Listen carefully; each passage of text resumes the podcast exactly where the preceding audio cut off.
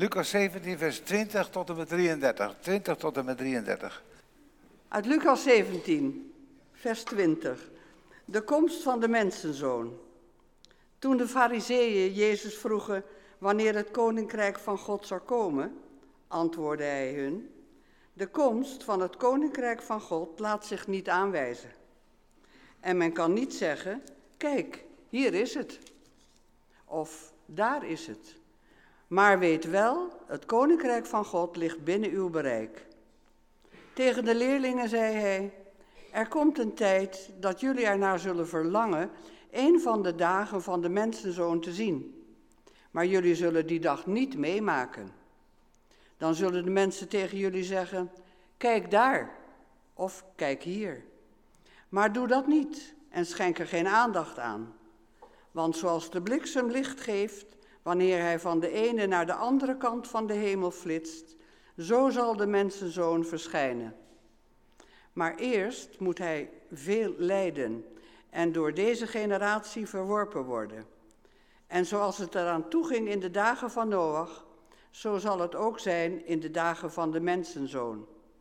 Ze aten, ze dronken, ze huwden, ze werden uitgehuwelijkt, tot aan de dag waarop Noach de ark binnenging en de vloed kwam die iedereen verzwolg. Of zoals het eraan toeging in de dagen van Lot. Ze aten, ze dronken, ze kochten, ze verkochten, ze planten, ze bouwden. Maar op de dag waarop Lot wegtrok uit Sodom, regende het vuur en zwavel uit de hemel en kwamen allen om. Zo zal het ook gaan op de dag waarop de mensenzoon wordt geopenbaard.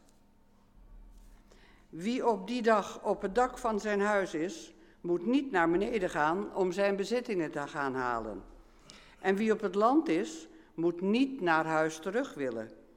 Denk aan de vrouw van Lot.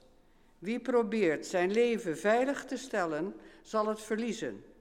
Maar wie het verliest, zal het behouden. De tweede schriftlezing is uit Rut 3 vanaf vers 1 tot en met 11. Op een dag zei Naomi, haar schoonmoeder, mijn dochter, zal ik niet in thuis voor je zoeken waar het je goed zal gaan? Boas, bij wie je gewerkt hebt, is, zoals je weet, familie van ons. Vanavond zal hij op de dorsvloer gerst wannen. Baat je, wrijf je in met olie, kleed je aan en ga naar de dorsvloer. Zorg dat hij je niet ziet voordat hij klaar is met eten en drinken. Als hij gaat slapen, moet je goed opletten waar hij zich neerlegt. En dan moet je naar hem toe gaan. De deken aan zijn voeteneinde terugslaan en daar gaan liggen. Hij zal je dan wel vertellen wat je moet doen. Rut antwoordde: Ik zal doen wat u mij zegt. Ze ging naar de dorsvloer en deed precies wat haar schoonmoeder haar had opgedragen. Boas at en dronk voelde zich voldaan en legde zich te slapen tegen een hoop gerst. Toen kwam Rut stilletjes naar hem toe, sloeg de deken aan zijn voeteneinde terug en ging liggen. Midden in de nacht schrok hij wakker, draaide zich om en zag een vrouw aan zijn voeteneinde liggen. Wie is daar? vroeg hij. Ik ben het, Rut, zei ze. Wilt u mij bij u nemen, want u kunt voor ons als losser optreden. Mogen de Heere je zegenen, mijn dochter, zei hij. Dit getuigt van nog meer trouw dan dat wat je voorheen al hebt gedaan. Je hebt niet omgekeken naar jongere mannen, arm of rijk. Daarom, mijn dochter, wees niet bang. Ik zal doen wat je van me vraagt. Iedereen in de stad weet immers dat je een bijzondere vrouw bent. Tot zover. Zalig zijn zij die dit woord van God horen het bewaren en er ook uit leven. Amen. De tekst die is genomen dus uit Lucas 17. Daar lezen we in het 20ste vers. De komst van het koninkrijk van God laat zich niet aanwijzen. En men kan niet zeggen, kijk hier is het of daar is het. Maar weet wel, het koninkrijk van God ligt binnen uw bereik gemeente van Christus. Het is maar één regel uit het Onze Vader, uw koninkrijk komen. En maar het omschrijft geheel de adventsgedachte. Dat we denken aan de geboorte van Jezus betekent niets anders dan dat we ook verlangen naar het komen van het rijk van God, zijn tweede komst. Achter al die schittering van het kerstfeest ligt ten diepste de vraag, wat heeft God nu bedoeld met de geboorte van Jezus? Door het kind in de kribbe laat God zien dat hij mens is geworden. Maar de discipel, de diepste bedoeling hiervan is dat God ook komende is in de wereld. Als de redder en als de rechter. Wanneer hij werkelijk komt, dan vier ik pas de voltooiing van de advent. En niet op de eerste kerstdag. Enerzijds is die voorlopigheid van advent heel bevrijdend. Want die dingen die ik hier meemaak, zijn dan bestemd voor het koninkrijk van God. Ja, wij zelf zijn op weg naar het hemelse rijk van God. Anderzijds zit er hier ook de moeilijkheid voor elke gelovige. Wat heb je er nu aan dat je de hemel verwacht?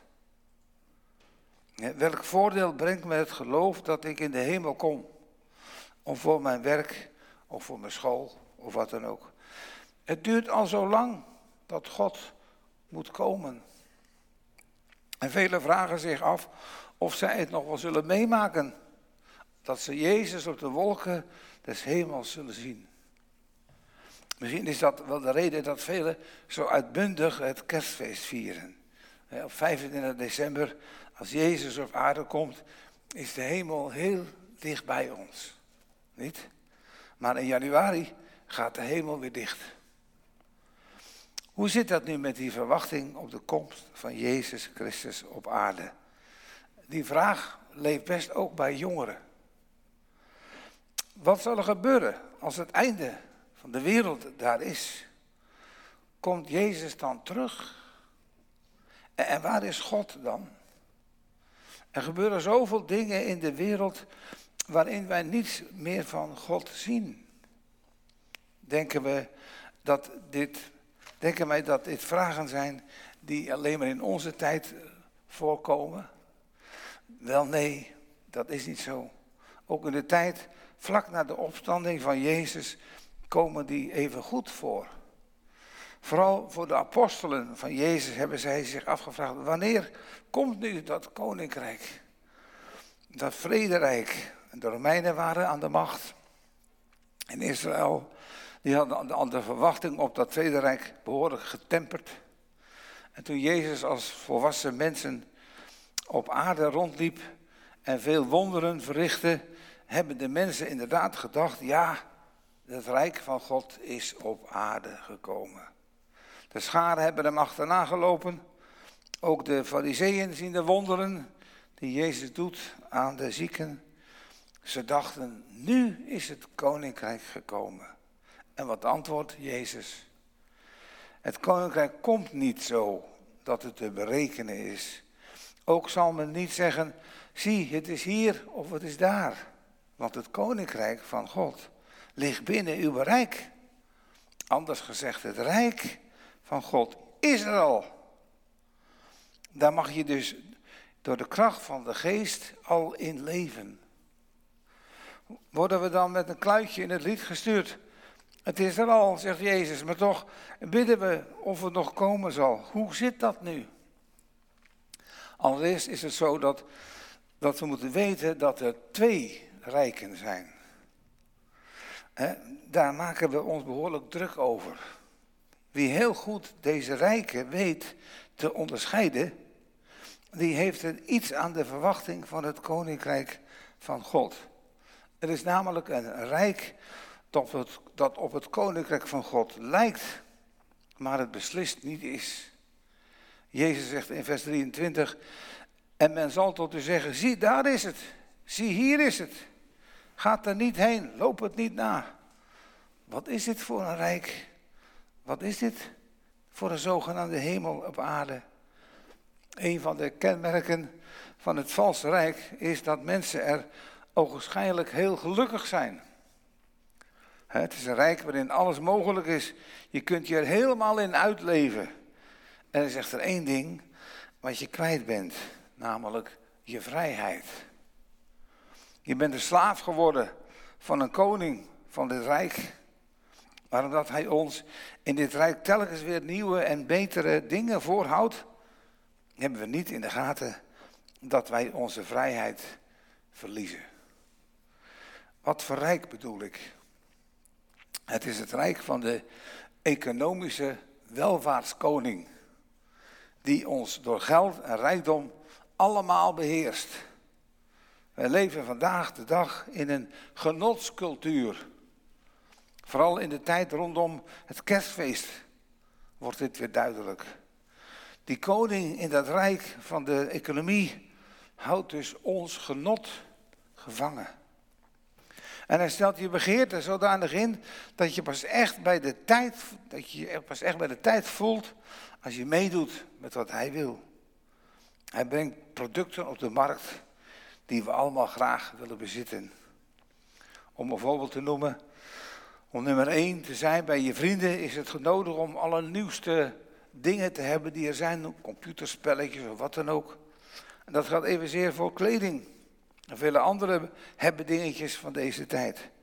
Wel nu, zolang die koning van dat valse rijk ons kan wijsmaken dat het van het grootste belang is om zijn producten te bezitten, zijn wij in de macht van Satan. Dan zien wij het rijk van God niet meer. Herkennen wij die, dat verschijnsel? Hebt u en jij die macht wel eens ervaren? De koning van het rijk maakt handig gebruik van een ingeboren menselijke begeerte naar genot en belangrijkheid. En laten we niet denken dat wij als nette gelovigen daar niet aan meedoen. Wij allemaal staan onder de druk dat we onze vrijheid verliezen aan de koning van het rijk van de welvaart. Hoe treden wij dit rijk tegemoet? Want daarvan hangt af of wij de koning van het rijk van God zullen herkennen. Wie het boek Openbaring van Johannes en trouwens ook alle andere brieven in het Nieuwe Testament leest, die ontdekt hoe vurig het verlangen is naar die komst van Christus. En dat is buiten kijf. Advent was toen nog niet beperkt tot een paar weken in de maand december. Waarom was daar zo'n sterk verlangen? Omdat de tijd dat Johannes zijn openbaring schrijft gekenmerkt is, wordt door vervolgingen. Het rijk van de boze was duidelijk aan te wijzen. De keizer van Rome moest als een god vereerd worden. Hij benam je de vrijheid om God te eren als de hoogste koning. Laat dan Jezus spoedig komen om ons te verlossen van die boze macht. Maar als ik zeg, kom Heer Jezus, want wij worden door de koning van de welvaart overvallen en we zijn onze vrijheid bijna kwijt. Kom ons verlossen uit zijn macht. Dan begrijpen maar heel weinig mensen deze beden. We zijn toch vrij om te doen wat we willen. We dragen met ons koopgedrag toch bij aan iets goeds in Nederland. Niemand heeft in de gaten dat we al zo ver zijn gekomen dat we bepaalde dingen niet meer kunnen laten. Omdat anders de hele economie in elkaar valt. Afgelopen weken hebben economen berekend dat de groeicijfers van de economie ondanks de coronacrisis toch best zijn meegevallen. De koning van het rijk, het antirijk van God, die spoort ons aan om weer meer te produceren en meer te consumeren. Dan komt alles weer goed. Weet u wat Jezus van zo'n samenleving zegt in vers 26, 28? Ze aten, ze dronken, ze kochten en ze verkochten, ze planten en ze bouwden. En ze hadden niet in de gaten dat ze hun ondergang tegemoet gingen. Zo is het vandaag de dag. En wanneer wij ons alleen maar richten op die geboorte van Jezus met gezellige kerstdagen en grote cadeaus, Dan hebben we het zo druk met ons aardse koninkrijk dat we van een hemelsrijk niet meer weten. En de vraag is, hoe wordt nu die verwachting op het rijk van God het allerbelangrijkste in ons denken? Dat hangt in grote mate ervan af of wij begrepen hebben van de woorden van Jezus als hij zegt van zie, dat koninkrijk van God is binnen uw bereik. Wat is dat koninkrijk dan? Is dat misschien een of andere kerk of een gemeente? Dat komt ook wel voor. Hè? Mensen zoeken hun heil in een bepaald soort kerk of bij een bepaald soort voorgangers. Daar wordt, daar wordt het ware woord gepredikt. Wanneer Jezus dan op aarde komt, zit het allemaal wel goed. Maar wat zie ik dan bij deze mensen van het koninkrijk? Zijn ze dan mensen die zoveel vromer zijn en beter dan anderen? Nee, ook daar gaan mensen net zo goed de fout in. Waar vind ik dat koninkrijk van God, gemeente? Dit rijk vind ik als ik de koning vind. Wie is dan wel deze koning? Dat is koning Jezus. Dat begrijpt u. Immers, wij vieren niet voor niets advent. Maar is hij ook de koning van uw leven? Hier wil ik even bij stilstaan. Want hoe zit dat dan met al zijn, met die wederkomst op aarde? Hoe zal dat gaan? Wanneer zou het koninkrijk van God voor goed aanbreken? Of misschien nog wat dieper gevraagd, hoe weet ik dat ik later in dat koninkrijk van God kom? Zit het allemaal wel goed?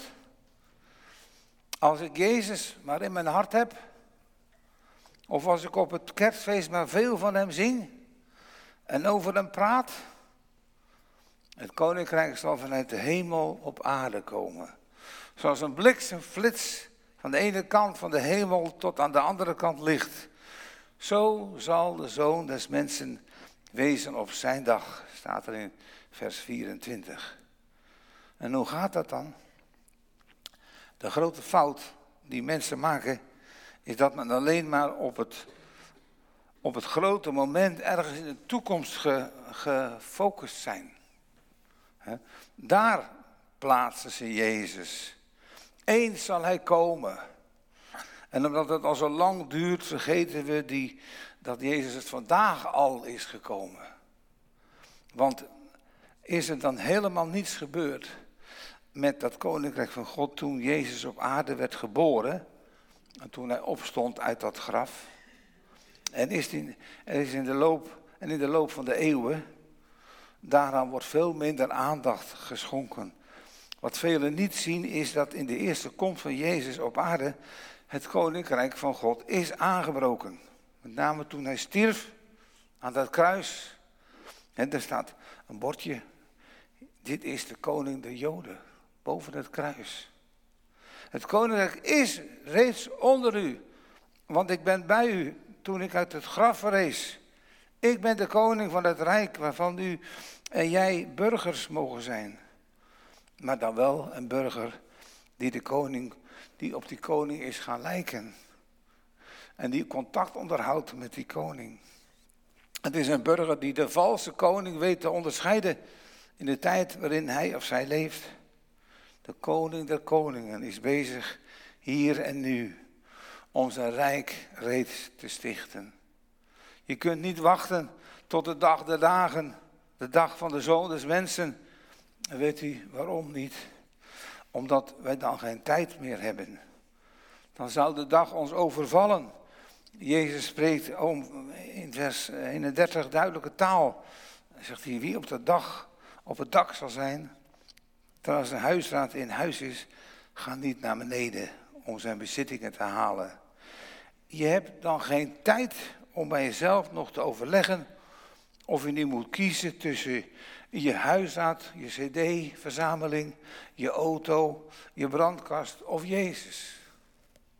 Daarom, daar komt het nu op aan. Dat je nu kiest voor zijn rijk. Dat een koning Jezus onder ons is. Als we daarin betrokken raken, Als wij door de Heilige Geest geopende ogen krijgen, dan zullen we ook beter de woorden van Jezus hier in Lucas 17 begrijpen. Door zijn geest is hij er al en geeft hij u een verwachting die groter is dan wat de aarde, wat de aarde begeeft.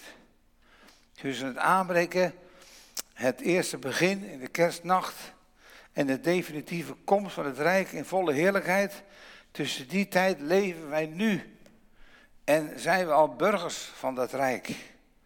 En als wij niet meer zijn, en als wij al lang gestorven zijn en de aarde nog steeds voortgaat zoals nu het geval is, dan komen er weer nieuwe burgers die koning Jezus zullen dienen. Net zolang totdat God zegt, en nu is mijn geduld op. Nu is het genoeg. Er is genoeg geleden en gestreden. Nu is de dag van de zoon des mensen. Maar wanneer dat gebeurt, is niet zo belangrijk. Het is veel belangrijker dat, die, dat je die valse koning leert kennen. Om je op de juiste koning te richten. Want als wij sterven, dan kunnen we niet meer terug. Daarom zal het er van, voor ons omgaan of wij nu reeds burgers van het koninkrijk van God zijn. En wat voor ons heel belangrijk is, dat wij onze identiteit, die we hier zijn, ontlenen aan Jezus, de koning van dat rijk. Daarom spreekt de heiland ervan dat dit rijk binnen uw bereik ligt. Hij wil zeggen, ik ben dicht bij u en, en bij jou. Dat je mij kan leren kennen, dat je later niet te laat komt. Of opdat je later niet voor een gesloten deur komt te staan. En in elke tijd dat mensen leven, zijn er aanwijzingen dat we nodig moeten kiezen. Anders vallen we ten prooi aan dat andere rijk van de boze. Dus gemeente, om een keuze te maken zonder dat je per se wil weten hoe het verder zal gaan, dat doet mij denken aan, Rut. Ook mee bezig zijn geweest. Die ervan overtuigd is dat God haar zal zegenen. En zo gaat ze naar Boas. Zonder van tevoren eh, te denken dat of hij het wel of niet accepteert, toch gaat ze erop af. Midden in de nacht. De achtergrond van Rut is deze, net als wij. Wij komen ook niet uit Israël. En toch kiest ze voor de God van Israël. Ook wij zullen weten waarom wij kiezen voor Jezus als onze koning. Want door Hem kiest God voor ons. Hij is onze losser. Zo moeten wij leren onderscheiden waar het in het leven werkelijk op aankomt. Om met een beeld wat duidelijker te maken, geef ik het volgende voorbeeld. Toen de Tweede Wereldoorlog volop aan de gang was, kwamen we er al snel achter dat het Rijk van Hitler niet deugde. En toen in juni 1944 de geallieerde landen op de kust van Normandië geloofden we dat er een begin werd gemaakt om het Rijk van Hitler te verdrijven. Deze landing werd D-Day genoemd. Maar niemand wist precies het tijdstip waarop definitief het Duitse Rijk ten onder zou gaan. Zo is het nu ook met de komst van Jezus op aarde. Hij versloeg de boze toen hij stierf aan het kruis. Dat is Gods idee voor ons. De zonde die alles blokkeerde, naar God zijn we door hem weggenomen. Het is waar, zij die gestorven zijn, kan de boze niet meer uit Gods hand rukken. Maar hij zal proberen de levenden van hem af te trekken. En die levende, dat bent u, jij en ik. Maar in de kern is de boze verslagen. Nou, Gods D-Day mogen en kunnen wij uitzien naar die grote overwinning in de komst van Jezus op aarde. Maar wanneer dit zal gebeuren, dat weten we niet. Toch geloven wij en kiezen wij ervoor om Christus te volgen, onze koning. Door hem zal eens de dag van de victorie aanbreken. Het wordt dan Fide. Net als in de Tweede Wereldoorlog zien we dan dat het, hoe dichter die overwinning naderde, hoe harder de bezetter om zich heen sloeg. Misschien is dat nu ook wel de tijd om dat weer te gaan beseffen. Dat de boze nog altijd tekeer gaat. Want dan kun je je beter afstemmen op die grote overwinning. Maar, en dat, blijkt heel, dat blijft heel belangrijk, je moet erin blijven geloven. En blijven hopen. Hoe sterker de macht van de boze, hoe feller we blijven geloven in die overwinning van Christus. Wie vol is van die verwachting, dat eens die overwinning die aan het kruis, de opstanding van Jezus is begonnen, zal komen, die blijft uitzien naar de komst van Christus. Die ziet in de kribbe en het hele leven van Jezus Gods D-Day. De geboorte van Jezus wil daarom zeggen dat D-Day zijn eerste komst en, en het aanbreken van V-Day zijn tweede komst door zijn dood en opstanding met elkaar verbonden zijn. Jezus leeft en ik met hem. Dat krijgt de koning van dit valse rijk, dan krijgt hij geen vat op je. Kijk, en dan komt het verlangen naar Gods ingrijpen ook in uw en jouw hart. Jezus is met ons en met zijn kracht spoort hij ons aan. Hij heeft zich zodanig met de mensen ingelaten dat hij die mens niet in de steek laat. Achter het kruis zal God nooit meer teruggaan. Eigenlijk maakt dit het kerstfeest overbodig. Want wat God gedaan heeft in zijn leven en sterven, wat Jezus gedaan heeft in zijn op aarde is zo groot en zo kostbaar, dat is je alles waard. Begrijpt u gemeente hoe groot en geweldig dit moet zijn voor die vervolgde christenen en ook voor ons. Als daar een gemeente is die naar hem uitziet, omdat hij de dood verslagen heeft. God heeft niet langer de zonde van de mensen als het grote struikelblok gehandhaafd, maar eenzijdig een daad gesteld van genade door Jezus. Zo is zijn koninkrijk met de komst van Christus onder ons, bij ons. En daarom is hij reeds hier op aarde.